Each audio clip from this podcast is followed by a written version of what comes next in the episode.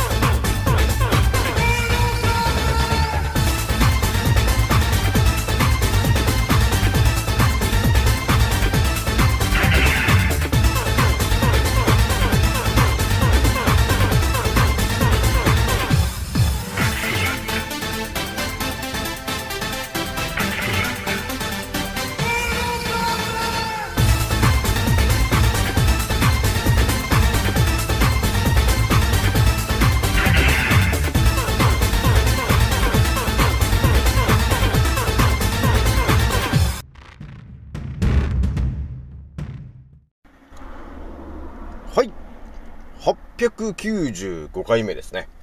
創造船オメガ号宇宙一の名記録マスター、青木丸でございます。今から話すことは私の個人的見解とおとぎ話なので決して信じないでくださいね。はい。ではですね、今回ね、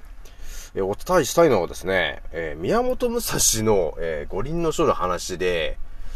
あのーまだちょっと解説していくんですけども、まあ最終的にね、多分到達するのはですね、この五輪の書っていうものの、まあ凄さっていうものがね、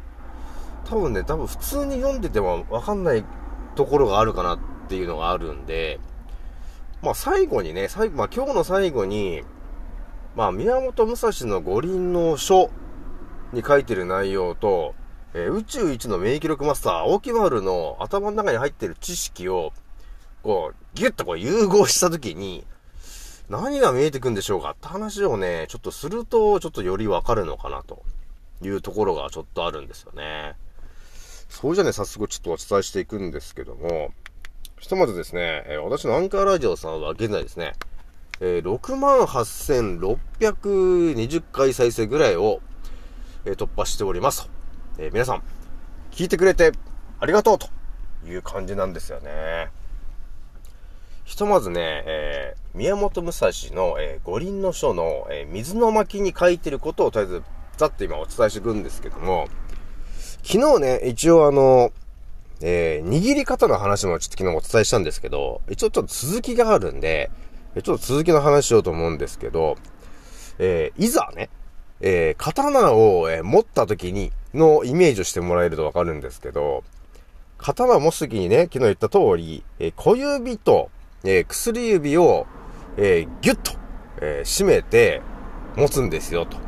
で、そして、え中指と薬指と親指はただ添えるだけなんだよね。これなんですけど、皆さんね、あの、小指と薬指を、えーギュッとやって何か持ってもらえると分かりやすいんですね、これ。だからちょうどその、なんていうのかな、その、刀ぐらいのその、幅のものを、身近にあるものを持ってもらうんですけど、いつもの通り、親指と人差し指を軸として、ギュッて持ったら、ね、どうなるかっていうと、え我々がこう、おなじみのその、表向きの筋肉が、ガチッとこう、固まるじゃない。ね、ガチガチになるでしょ？ガーってやると。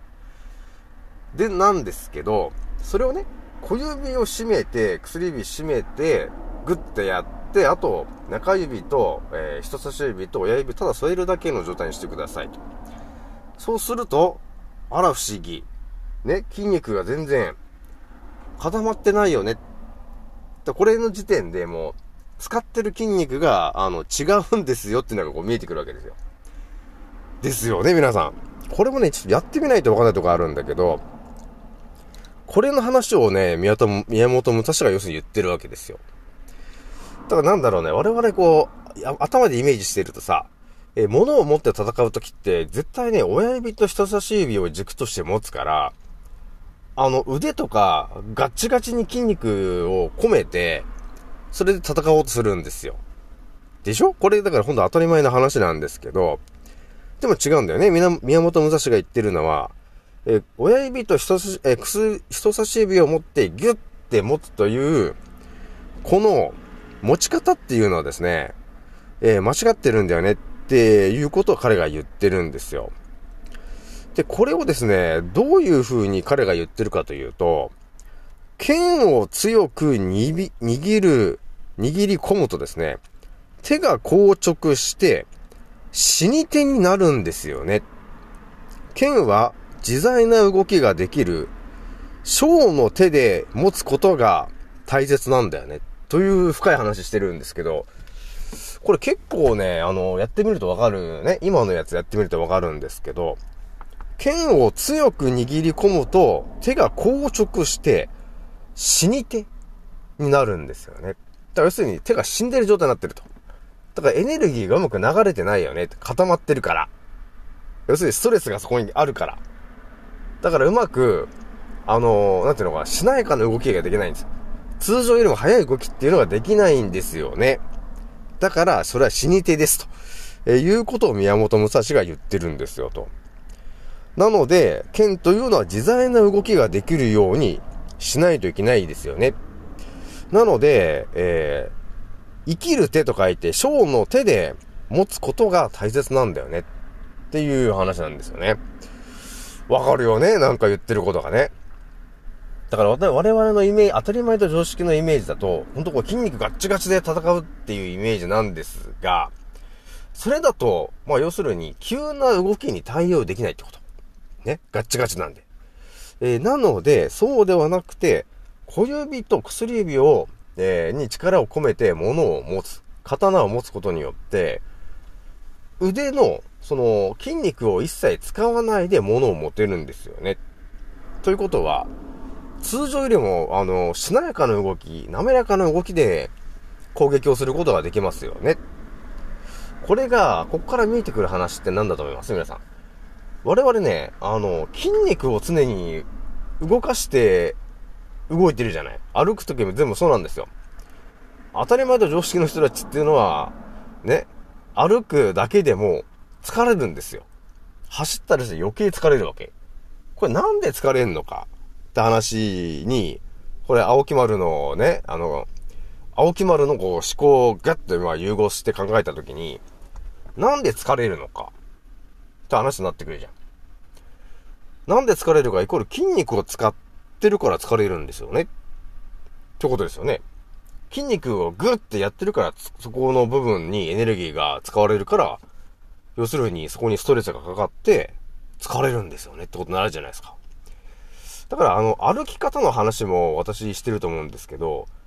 この辺にもね、だいぶ関わってくるんですよね。多分ね、当たり前と常識で普通に歩いてると、多分まあ、かかとでついて、多分、えっ、と、指、指先とかまで使って、蹴って歩いてると思うんですよ。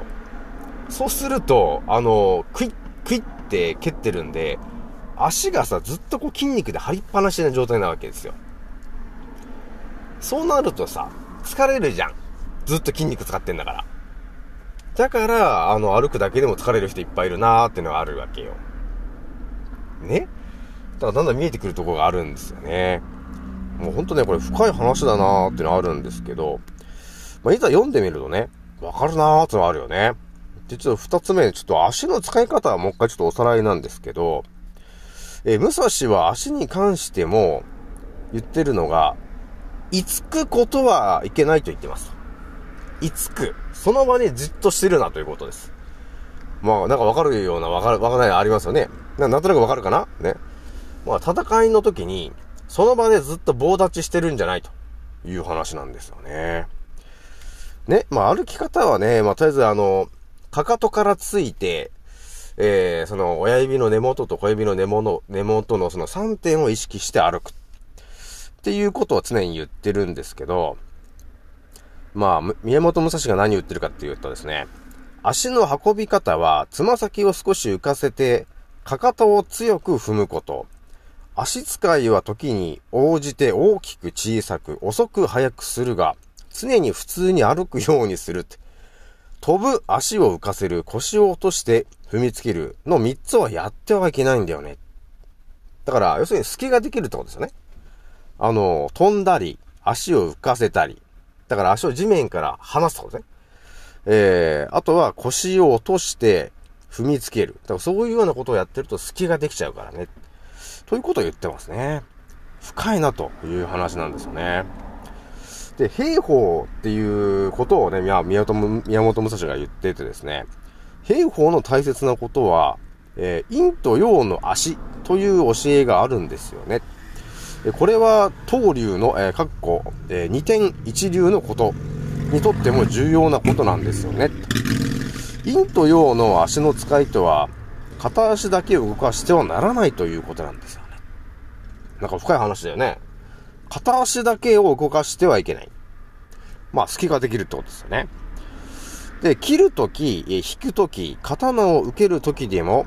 陰と陽の両極を交互に渡るように、えー右、左、右、左と踏んでいくんですよね。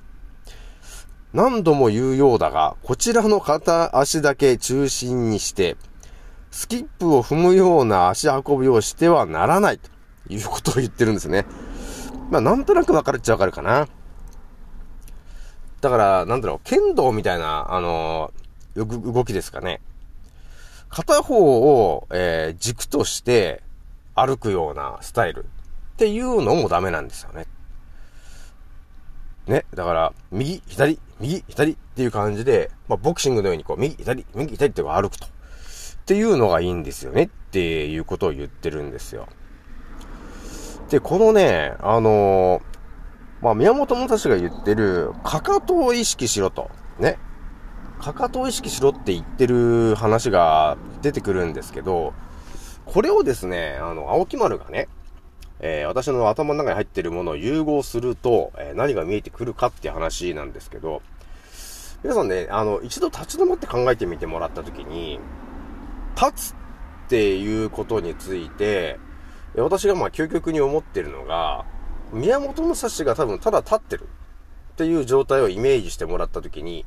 どういう状態なのかっていうのを考えると、彼はね、あの、常に体が、えーストレスがかからない状態を求めてるわけなんです。だから、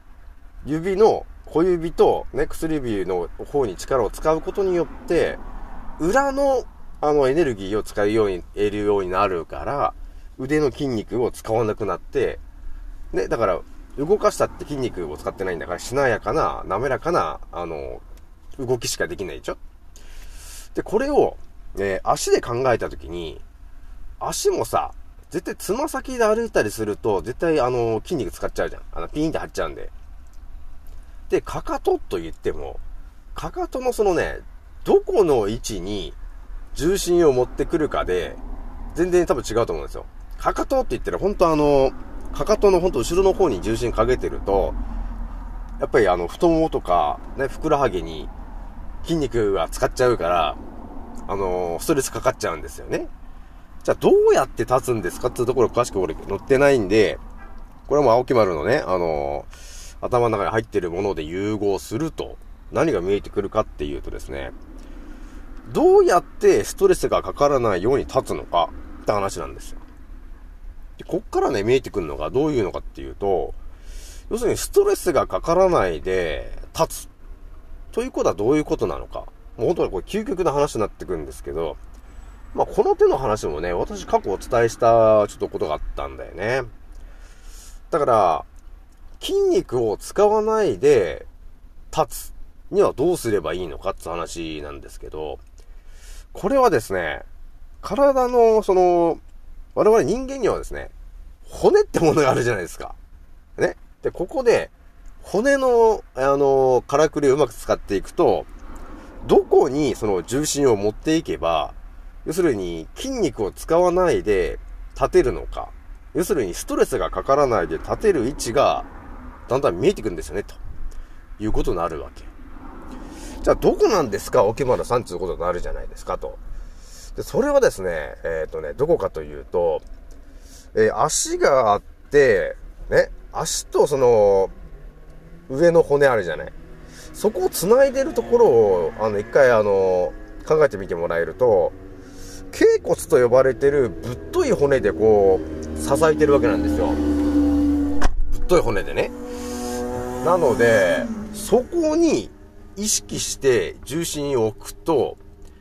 ぶっといね、あの足の脛骨という骨の真下に、まあ、かかとが、の部分があるじゃない。だそこを、そのちょうどついてる真下のところを意識できるようになってくると、ね、ストレスかかんないじゃん。骨で支えてるんで。例えばその感覚が分かってくると、足のその重心はどこに置くべきかって言ったら、頸骨の真下のところに重心を持ってこれるようになってくると、多分足のそのふくらはぎと太ももに一切筋肉を、えー、負担かけずに、ストレスをかけずに立ってる。っていうことが可能になるんですよね。っていうのがね、ちょっと見えてきてるわけなんですよ。これもね、これ五輪の書に詳しく書いてない話なんですけど、もう私が数年かけてね、えー、人間のからくりについて超考察してきてるから、なんとなく繋がってきちゃうんだよね。だから、立つとしたら頸骨のところに、足の裏のちょうど頸骨が当たる位置に重心を持ってくると、ストレスなく立てるよね、ということになるんですよね。で、宮本武蔵がさらに水の巻で言ってるのが、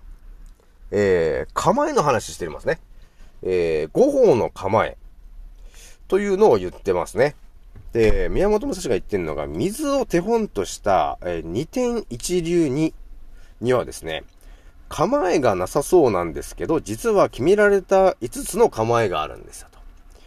で、1つ目が、えー、上段、中段、下段。そして、右の脇、左の脇。これしかない。5つしかないんです。これが、あのー、宮本武蔵の構えのルーツがこれなんですけど、5つしかないんですよ。だから上段を切るのか、中段を切るのか、下段を切るか、右の脇を切るのか、左の脇を切るのかってもう、まあ、ある意味、急所しか書いてないんですよね。まあだ、これはまたすげえ話書いてんなーってのがね、あるわけなんですよ。だからね、あのー、この世界にはさ、なんかいろんな型みたいな話があるじゃない。だから、空手とかさ、そういうのを常にこう、型というものがあって、それをこう練習していって、こう、上手くなっていくみたいな考え方があるんですけど、宮本元氏はね、ちょっと違うんですよ。まあ、大剣豪だからなのかな？要するに、持ってるべきが剣、だからなのかなってのもあるんですけど、上段、中段、下段、右の脇、左の脇しかないんです。だからすごいなと。ね？で、彼が言ってんのが、構えはあってないんだよねって言ってるからね。だから、型にはまった構えは良くないんですよ。なんか難しい話してると思うんですけどね。構えは切るために一番良いものを選ぶべきであるよと。だから、え上段、中段、下段、右の脇、左の脇しかない。ということを言ってるわけなんですね。まあ、だから、あの、剣術ですよね、要するにね。その素手で戦ってるわけじゃないから、まあこういう考え方になるよね。もう究極な考え方。だってもう、上段一撃やっただけでもう相手なくなっちゃうからね、本当に。上段、中段、下段って。だそういうあれですよね。ほんとやばい話なんですけど、まあこういう考え方で宮本武蔵はやってきてるわけなんですよ。まあだから、ね、もう、当たり前と常識で考えたら、型みたいなものがあるのが当たり前なんですけど、まあ、宮本武蔵の時代はもう、剣、剣術っていうのがもう当たり前になってるから、もう戦い方も、もう型というか、もう、え、首なのか、胴体なのか、足なのか、それとも右の脇なのか、左の脇なのかを一撃やればもう、倒せるっていうのはそういう考え方なんですよね。だっけ、もう究極だよなーっていうのがね、ちょっと見えてきちゃったんですよね。まあ、だからこういう話も見えてくるとね、ああ、宮本武蔵相当、あの、なんていうの、体の使い方がもう分かってるから、すごい人なんだよなーっていうのが見えてきてるんですよね。だからちょっとね、今度宮本武蔵の師匠みたいな人をちょっと探してみようかなと思ってるんですけどね。まあ、ここでね、一つ私がこの五輪の書で、今パッと思いついてる話するんですけど、まあ、宮本武蔵の五輪の書が、まあ私が思うに何が一番すごかったのかっていうと、多分ね、あの、昔の本みたいな、こういう文献みたいなもので、あの、宮本武蔵が一体その時、その、その時その時で、何を心で、えー思っているのかっていう考え方も入ってるのが、これは俺はすごいと思ったんだよね。他のね、そんな古事記とかさ、日本書紀とかいろいろそういう昔のものあるんですけど、心で何を思っていたのかっていう情報は一切書いてないから、わからないじゃん。でもね、この五輪の書にはね、書いてるんですよね。だから、心でさ、相手をもう倒すんだ自分は強いんだっていう風に常に念じていたりとか、えー常に自分の目の前で起きることを前向きに捉えていく。で、常に前向き。何が、何があったとしても前向きに捉えるね。今はなんかすごい雨が降ってきたとしても、いやー天然のシャワーだみたいな感じで 捉えていくと、常にポジティブでかん、ね、考えていくことによって、常に前進していくんですよねっていう考え方があるんですよね。だからね、この、心で何を思ってるかって、ほんと大事な話だったんですよ。わから、見ただけじゃわかんないじゃん。動画見てもわかんないし、本を見てもわかんないんですけど、本の中にどんな心持ちでいるべきなのかっていうのが書いてあるだけで、全然違うじゃん。ね。だから改めてほんと五輪のショーやばいなっていうのがあったんで、ちょっとこれをお伝えしたいなというのがありましたと。じゃあ今日はね、これぐらいにしておきます。次の音声でお会いしましょう。またねー。「